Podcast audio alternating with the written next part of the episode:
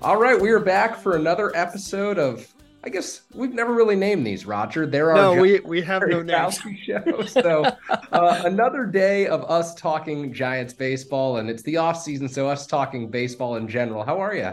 I, you know, I keep trying to crowdsource the name, but none of them, none of my listeners are helping out here. So uh, anybody has a good idea, I, am doing well, Kerry. It's it's finally uh, we had a little late September warming trend out here, and we're finally getting into that autumny weather that I like. It's kind of crisp and cool, and it feels like fall baseball. I love it. How about you?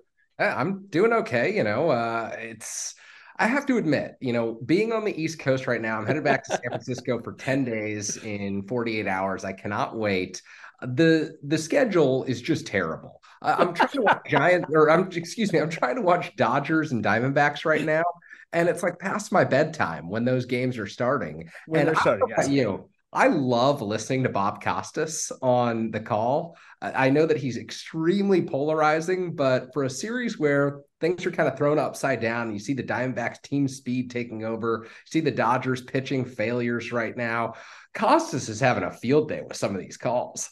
Yeah, I I'm you know Costas and Al Michaels were both like young young bucks when I was a kid, so the, I'd still like them. I still maybe put up with Costas more than I like him. Um, but I mean, the man has a world of knowledge at his disposal, and and he knows how to use it. I mean, he's called every kind of game there is in every situation. So, uh, but yeah, welcome to the world of East Coast fanship. Um, I don't know if you made it through the 49ers game the other night, but just like everything starts at ridiculously late times, and it it really does wear on you after a while. So yeah, good luck you going to the West Coast right when the playoffs start. Yeah, yeah, I'm I'm very excited about that. And another year where uh, the Giants are not in the playoffs, another year where people are already asking you everything there is to know about the Arizona Fall League and what the Giants will be doing in free agency. So, where do you want to start? Uh, MLB playoffs, free agency, Fall League. There's so many different places we could go here. Let's start with the playoffs. I mean, just big picture, what kind of jumps out to you about it?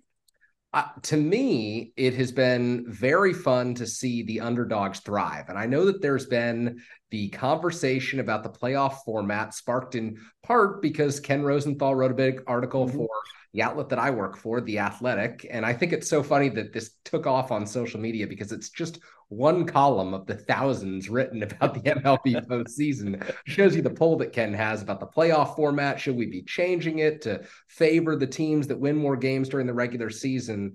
And here I am looking at one of my favorite teams that I ever watched, and that was the 2014 San Francisco Giants, that were a wild card team that had to scrape through throughout the playoffs. And I don't think anyone ever considered them the favorite, even though they, you know, were. Uh, two-time World Series champions at that point, and thinking about you know the damage that that manager Bruce Bochy is doing with a Texas Rangers team that I think has a ton of talent. The Rangers yeah, are incredibly fun to watch right now, and sure they won what 89 games this season. I don't know the final number, but the Rangers are a talented team, and that's what stands out to me is they're loaded.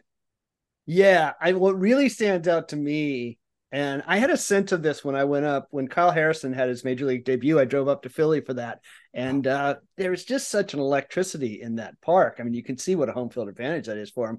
But watching the playoffs, what strikes me is how many stars I am watching at their peak. I mean, it is fun to watch Bryce Harper and Ronald Acuna Jr. go toe to toe. Those Phillies and Braves teams are so loaded with talent. It is crazy. I'm like, how do you guys get to watch all these people every night of the year? Um, and the same with the Texas team, and even you know Minnesota, watching what Carlos Correa has done, um, impacting particularly on defense. Um, but the but the quality of play is so high too. Obviously, we're recording this. I don't know what day it is, but that crazy Braves Phillies game last night that ended on Michael Harris's double play every element of that play was so good. Even the mistakes were kind of good. But yeah. the the thing that I keep watching when I see that play is the pickup that Austin Riley made on the overthrown ball, which was the key to getting that out. And it's so good and it happened so fast. You just have to watch it over and over again to see how quickly he's got to pick that ball and throw it up to make that play work. It's just incredible. Well, like, I, it was reminiscent of me a little bit to Derek Jeter and that flip at home plate, even though Riley is coming across the infield and firing yeah. the ball to Matt Olson. But think about that play. Who was the play? Was it Castellanos who hit the ball to yeah. right center field at that point? So Nick Castellanos hits the ball. Michael Harris II tracks it down. Bryce Harper with the base running mistake. Austin Riley picks the ball up and throws it to Matt Olson all of those players involved in that play would be the single best player on the San Francisco Giants by far. I mean, by by far. Um, I you know I, I don't know that I want to get into this because maybe it's not what we talk about, but I thought Harper's play was interesting in that it was sort of a calculated gamble because mm-hmm. obviously his thought process was if this ball drops, I'm scoring the tying run. I'm not going to wait for another good thing to have to happen to us. Um, and it looked on the TV like Harris had it tracked pretty much the whole way. So that's kind of where I thought that was a mistake. But I could at least see the logic what he was thinking. It's like we're tying it up here if we're going to tie it up. Yeah, uh, absolutely. And reminiscent of you know the the Diamondbacks taking aggressive turns on the base pass all season long. And that was put into perspective in that final series the Giants played against the Diamondbacks this season. And I totally agree. It's just I, thought about some of those players, like Michael Harris II, who comes out of nowhere basically in the Braves farm system a few years ago. At least I hadn't been tracking him. There was huge, huge buzz on him, really low. It started really loud. Okay, well then I was completely wrong. There. No, no, it was a, it was a deep cut, a deep cut. uh, but what I'll say is let's think about like best case scenario for Luis Matos or best case scenario for a Marco Luciano. Are they hitting the ceilings that an Austin Riley and a Michael Harris are hitting at the major league level? Because you've studied these guys, you've studied their progression through the farm system. And I think it's so critical that the Giants build from within and have this homegrown talent be established as part of their next core. What is that ceiling for these players that you've looked at? You know, Austin Riley is a really interesting guy to look at because uh, there was there was a person who was a really young guy uh, who worked for the Augusta newspaper named David Lee, who was covering the Augusta team when it was the Giants. So I, I developed a relationship with him, and he now actually works for the Braves. Um, and I remember he was the guy who was lighting a signal for Acuna when he was 18 years old and actually missed most of that year with injury. And he was like, no, no, this this guy's a big dude. Riley was on that team too. And he, David's view on Riley was much more muted. It was like the bat's a little slow, it's a little long, there's huge power, but I don't know how it's going to play. And you remember when he got to the majors, he came up and he hit a bunch of home runs, which you know guys will do, but then he had a really fairly long period of struggle uh, where he was trying to adjust to how teams attacked him. And he really has improved himself at the major league level. He's a guy who got better, got a lot better uh, from from somebody who you could see at one period, not to not to compare these guys, but you could see something happening to him similar to like David Villar, where just suddenly the strikeouts get out of hand and you start sliding out of a position. And that didn't happen because he he changed things, he improved things, he worked on his mechanics, on his swing, and he closed some of those holes. So what can happen at the major league level can be dramatic, and that's that's kind of the setup I want to say.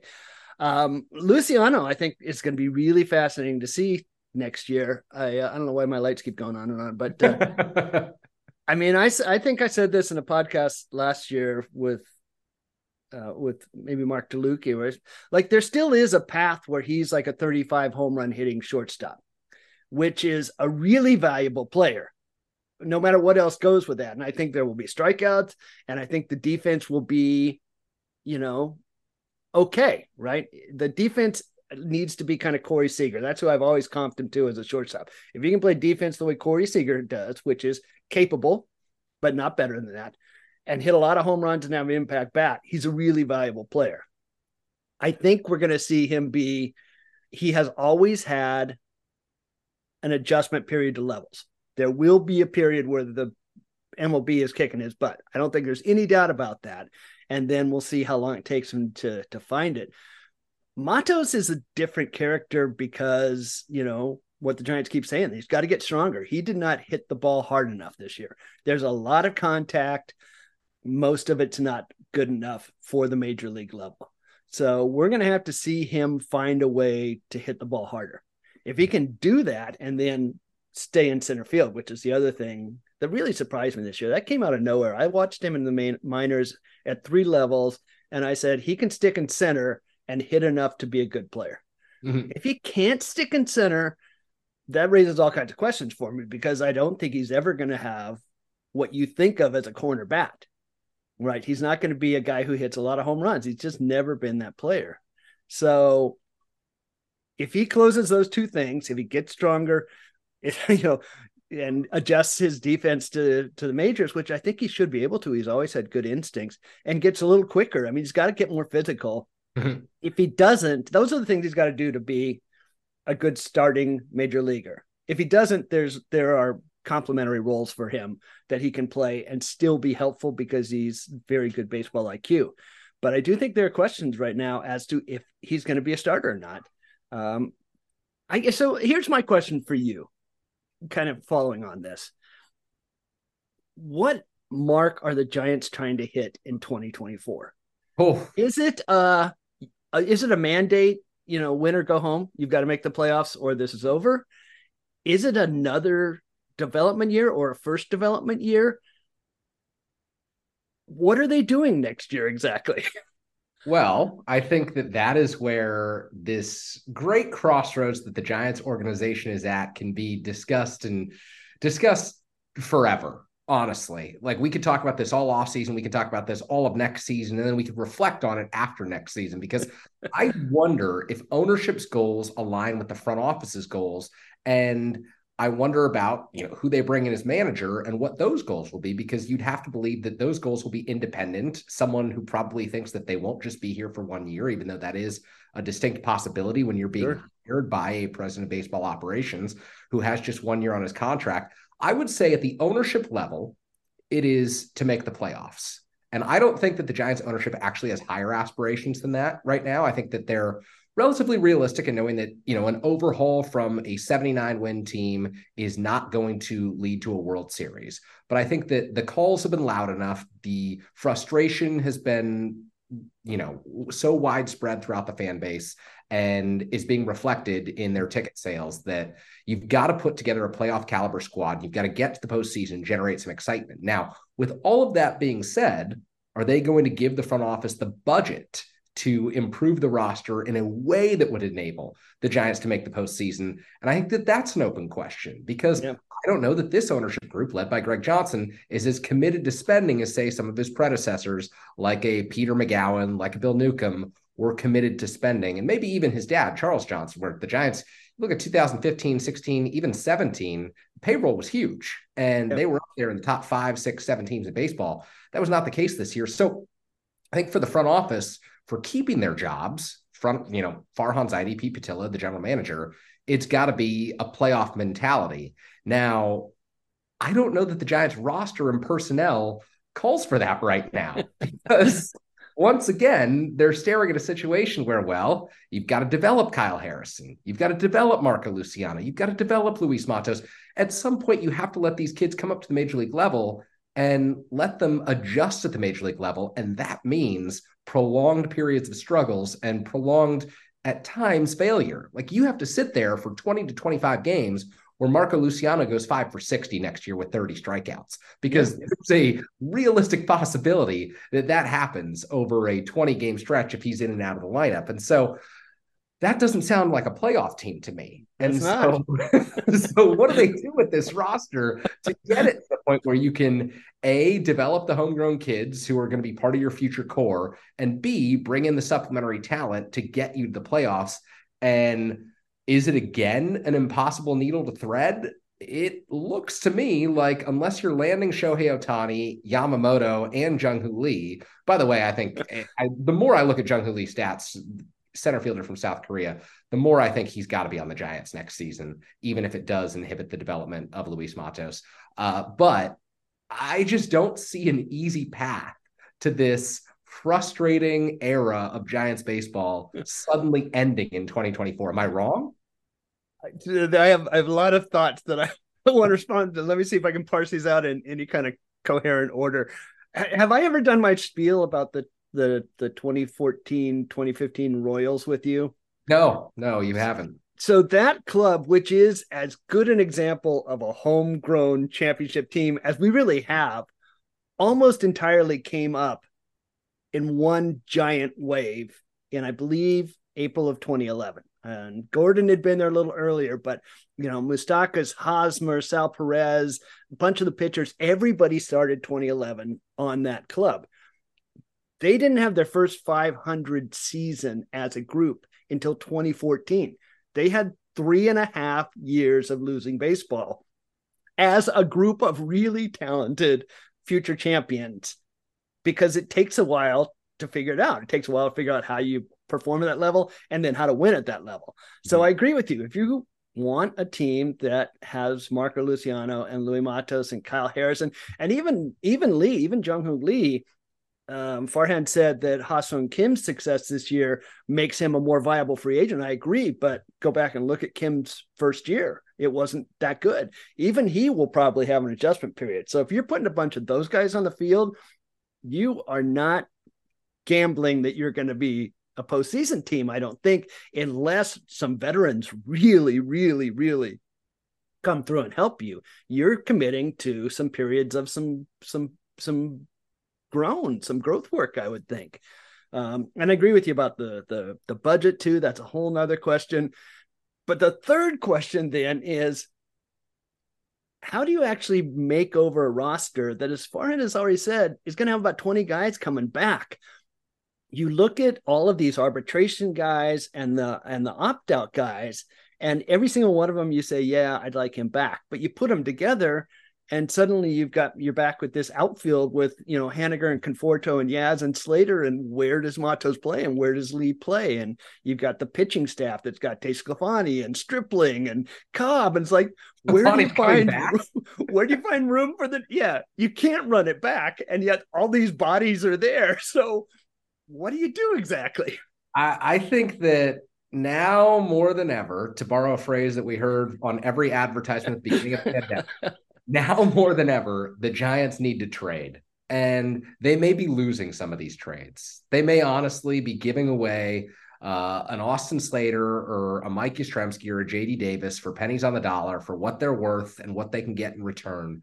But I think that you need to free up roster spots because I don't know what that looks like, and maybe it's maybe it's trading you know two outfielders in a Yastrzemski and a Slater together for a young infield prospect. Maybe it's trading two of your pitchers coming up through the farm system right now, and a Carson Whisenhunt and a Mason Black for an established center fielder in Major League Baseball. I don't know what that looks like. I'm glad that I'm not in the Giants office. I, I'm, I'm, one thing I'm really good at is saying that they should spend a lot of money. One thing that I'm really bad at is actually figuring out who that money should go to. Uh, but mm. I, I just I think that they need creative trades and to flip over a decent portion of this roster. And what that looks like is, you know, maybe you're trading a Luis Matos or a Wade Meckler, maybe you're trading a Casey Schmitt or some of these up and coming mm-hmm. prospects that, you know, maybe you're not trading them at the apex of their value, but you are bringing in either a established major league talent who you can rely on and say, okay, this person's going to be our two hitter all season, or this person's going to be our five hitter all season. And you build through free agency to find a leadoff guy or a three hitter and a Cody Bellinger. I don't know. But hypothetically speaking, the bottom line is there are so many players that, yes, you just said, yeah, in their individual scenarios, 65, 66% of the time, you think it's a good idea to bring them back.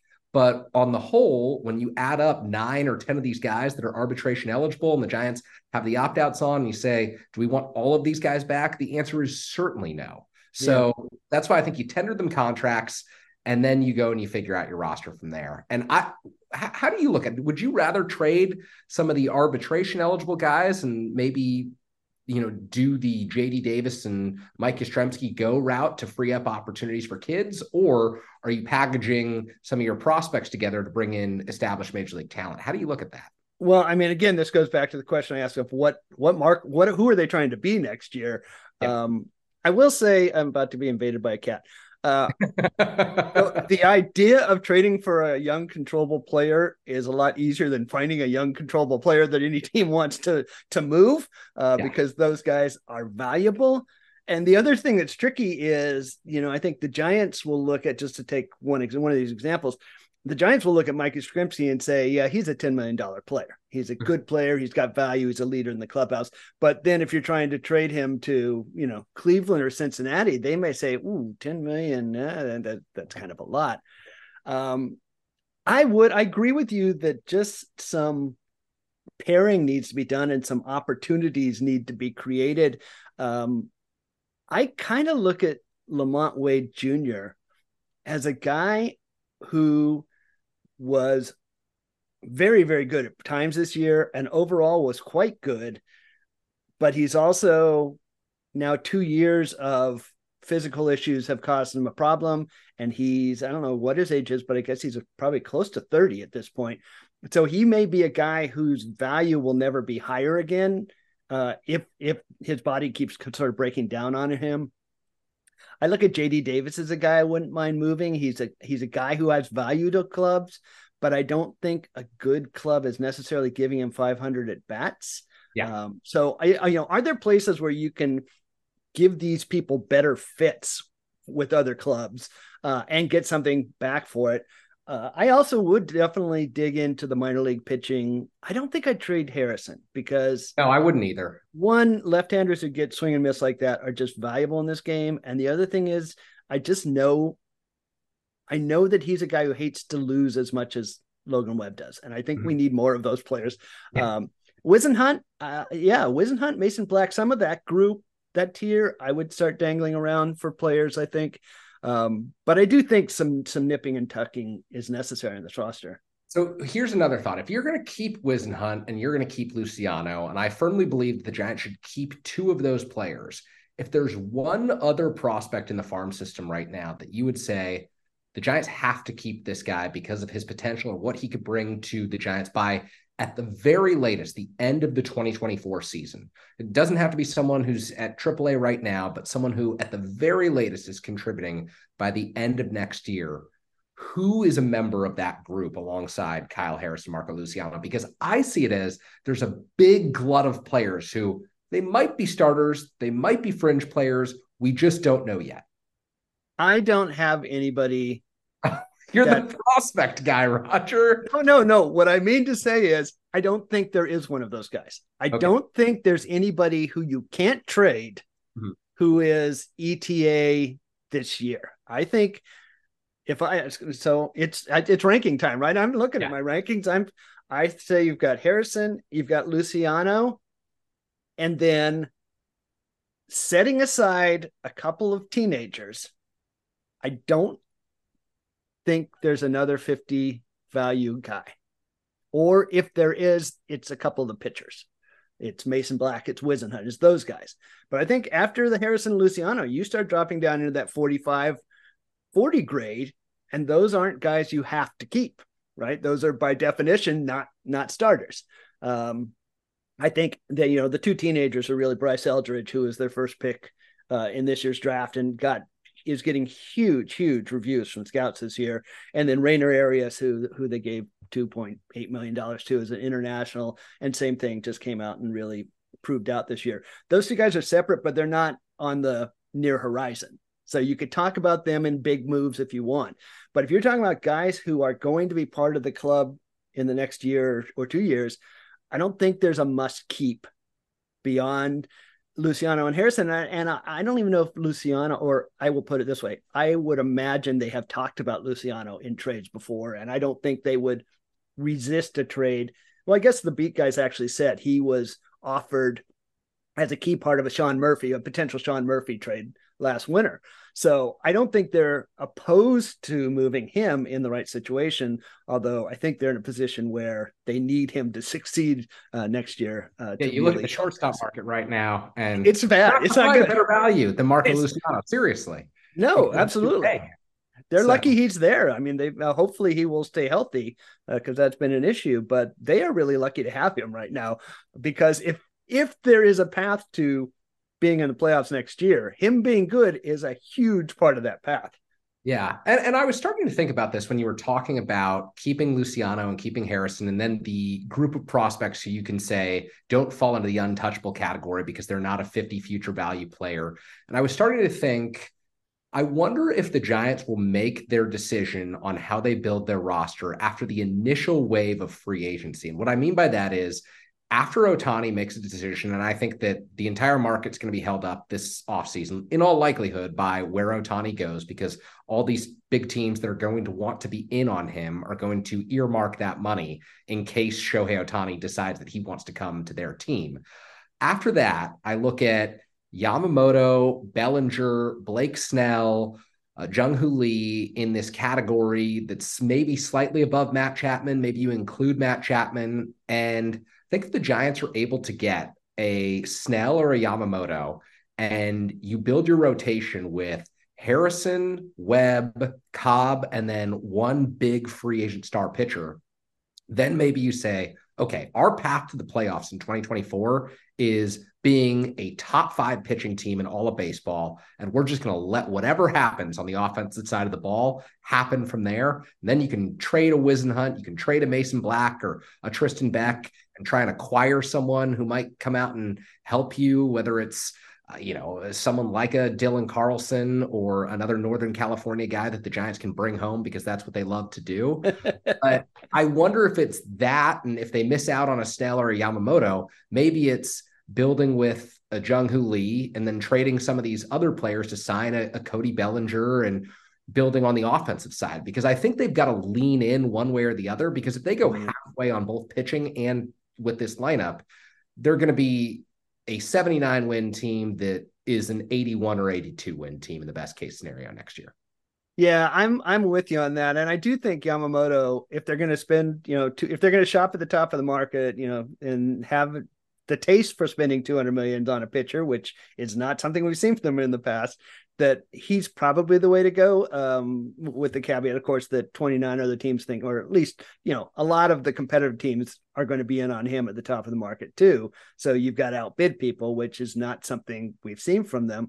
I would, you know, I will say that one thing that is heading in the right direction, and go back to talking about Luciano again, um, just in the past couple of years, when I looked at the team, I am a believer that you need to be young and athletic up the middle of the field. That if you if you're old and slow up the middle of the field over 162 games, that's going to kill you. Somewhere those weaknesses are going to be exposed.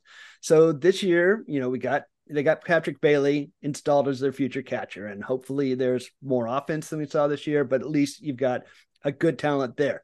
Luciano takes over shortstop it's going to you know live through the adjustments but there's a hitter there. Thairo Estrada is a good young second baseman. So now if you can figure out center field you've started to get an up the middle core and you can think well is is that Luis Matos? Is it Jung Hoon Lee? Is it Bellinger? Uh, I, I, doubt it. I, am a little I, I'm a little feeling the risk there Check, check my tweet, though. The day that Cody Bellinger was called up, I said future Hall of Famer Cody Bellinger about to make his debut. If you go way, way back, Cody Bellinger was the first. If people f- read my writing, they know one of my little uh, oddities is that I always want the Giants to draft the children of people who were Giants, legacy Giants. I'm always like, you got to draft the legacy Giant. That's why I was mad they didn't get Tyler Soderstrom. Bellinger was one of the first of those guys where I'm like, legacy giant, because his dad, though he actually played for the Yankees, was drafted by the Giants and came up through their system. A legacy giant. And they didn't get him. And, and see what happens when you don't get the legacy giant. It always comes back to haunt you. Um, anyway, you get Lee, Matos, Meckler, one whoever these guys you think you believe in as a center fielder. Now you've got some athleticism and some youth up the middle, and now you can start building, you know, corner bats um, and big pitching and and try and figure it out from there. I think that's a that's a path to take. Yeah. So one thing that we did at the end of the last episode that we did together was you asked the question, are the Giants going to be able to see the forest through the trees? And one thing that I'd like to do is time's probably ticking down. We probably got another 10 minutes here. Is for you to say something brilliant so that I can name this episode uh, something like that. But in, in all seriousness, maybe maybe we come up with a thesis here of the bottom line is something that you just said is the Giants need to build through the middle. And I think that that not only includes Luciano being great at shortstop or them signing a center fielder like a Jung Hoo Lee who can just solidify the position, Patrick Bailey taking the next step offensively, but also on the mound, I think either A, they're going to have to sign a front end starter to put in the front end of this rotation alongside Logan Webb and potentially Kyle Harrison one day, or they're going to have to sign someone who can play center field because if they're going to compete, like the question we asked in 2024, what is the viable path to contending? I think you've got to solidify center field. And I don't know that Luis Matos is going to give you that right away. Yeah, well, first let me just say, uh, if you're if we are relying on me to say something intelligent at the end of it, this is not a sustainable form of success. So, sustainable our, success. I don't know if our window is open. Uh, if that's what we're hoping for. We're looking for um, a World Series every year. We're not Jerry Dipoto looking for a fifty-four percent episode here. Yeah, I mean, I, I am I, I'm very interested to see how far in they are on Lee because I do think he would give you that kind of last peg. And I agree, you know, Matos did not look. Uh, Matos has always been a guy who played above his tools. Like he played a good center field, but he wasn't fast, and you know he's got great bat speed, but he wasn't powerful. So if the instincts aren't there, the speed's not going to make up for him. I don't know. I don't know what that looks like in center field. It might be more of a fourth outfielder profile. Wade Meckler is very fast, but I don't think he's a center fielder either. So finding that answer in center, I think, really is a, a big part of the future. What's interesting about that, I think I said this to you on KNBR one time, is that for a front office that really believes in power everywhere on the field, they're coming up with a lot of answers that aren't actually power players. I mean, Pat Bailey's kind of a below average guy. Casey Schmitt is uh, definitely a below average guy. Uh, Lee is not a big power guy. Matos is not. So at some point, they're going to have to find outside of Luciano, who definitely is, uh, some power bats too. Here, here's my other one because the Giants love to bring guys home. Andrew Vaughn, the Chicago White Sox are going to be trading everyone. Andrew Vaughn is coming home to the Bay Area this offseason and playing some first base. Yeah, the uh, the pride of uh, um, uh, shoot, uh, the what's the town he's from? It just jumped out of my head. Petaluma, Petaluma, right? Petaluma. Oh, yeah, yeah. He and was he the second best player from Petaluma in that class? Spencer Torkelson. I always think of Petaluma as the place where American Graffiti was shot. Uh, that's probably because I'm very odd. Um, what do you I, what do you think the odds are? Is Yamamoto for your for your taste like the single best use of their their purchasing power they could make this year? It depends on the purchasing power. I mean, honestly, like Ohtani to me is without. Well, question, there you go. But that's that's off the board. I don't think anyone can bank on Ohtani uh, because everyone's going to be in on him. You're writing him a blank check, and who knows what that looks like if he's not pitching a few years from now. Yeah. But I think if you're able to get Yamamoto, and then you're able to either trade for or sign a legitimate middle of the diamond guy then it's been a successful offseason because you can win with a rotation of Logan Webb, Kyle Harrison, even if he struggles next year, even if the ERA is around four or yeah. four or five. I think that by the end of the season, he will be developed in a way that he can help you win games. Alex Cobb and whoever else they decide, whether Ross Stripling comes back and somehow miraculously takes down 120 innings for this team. One of my last actually you know, one of my last, I think, fears about the Giants is that they won't be able to fill 100 innings of 4.2 ERA ball. Like that's what Farhan can do. And it, is yeah. it sexy? No. Do fans like it? No. But the bottom line is they consistently find a league average guy or enough league average guys to cobble together a 4 1 or a 4 2 ERA at the back end of that rotation. Sometimes it's bullpen games, but nevertheless, I think that the bottom line, if you're asking the best way to use that money, it's Yamamoto or it's Lee. And I don't see it being Bellinger. I don't see it being Matt Chapman. Maybe it's a huge trade for Mike Trout, but again, how Ooh. likely is that? What about Juan Soto? Oh yeah, I mean, if if if if they have to get their payroll down and Soto is available, and you're not getting him unless you're giving up a Harrison or a Luciano, probably. Would you do that?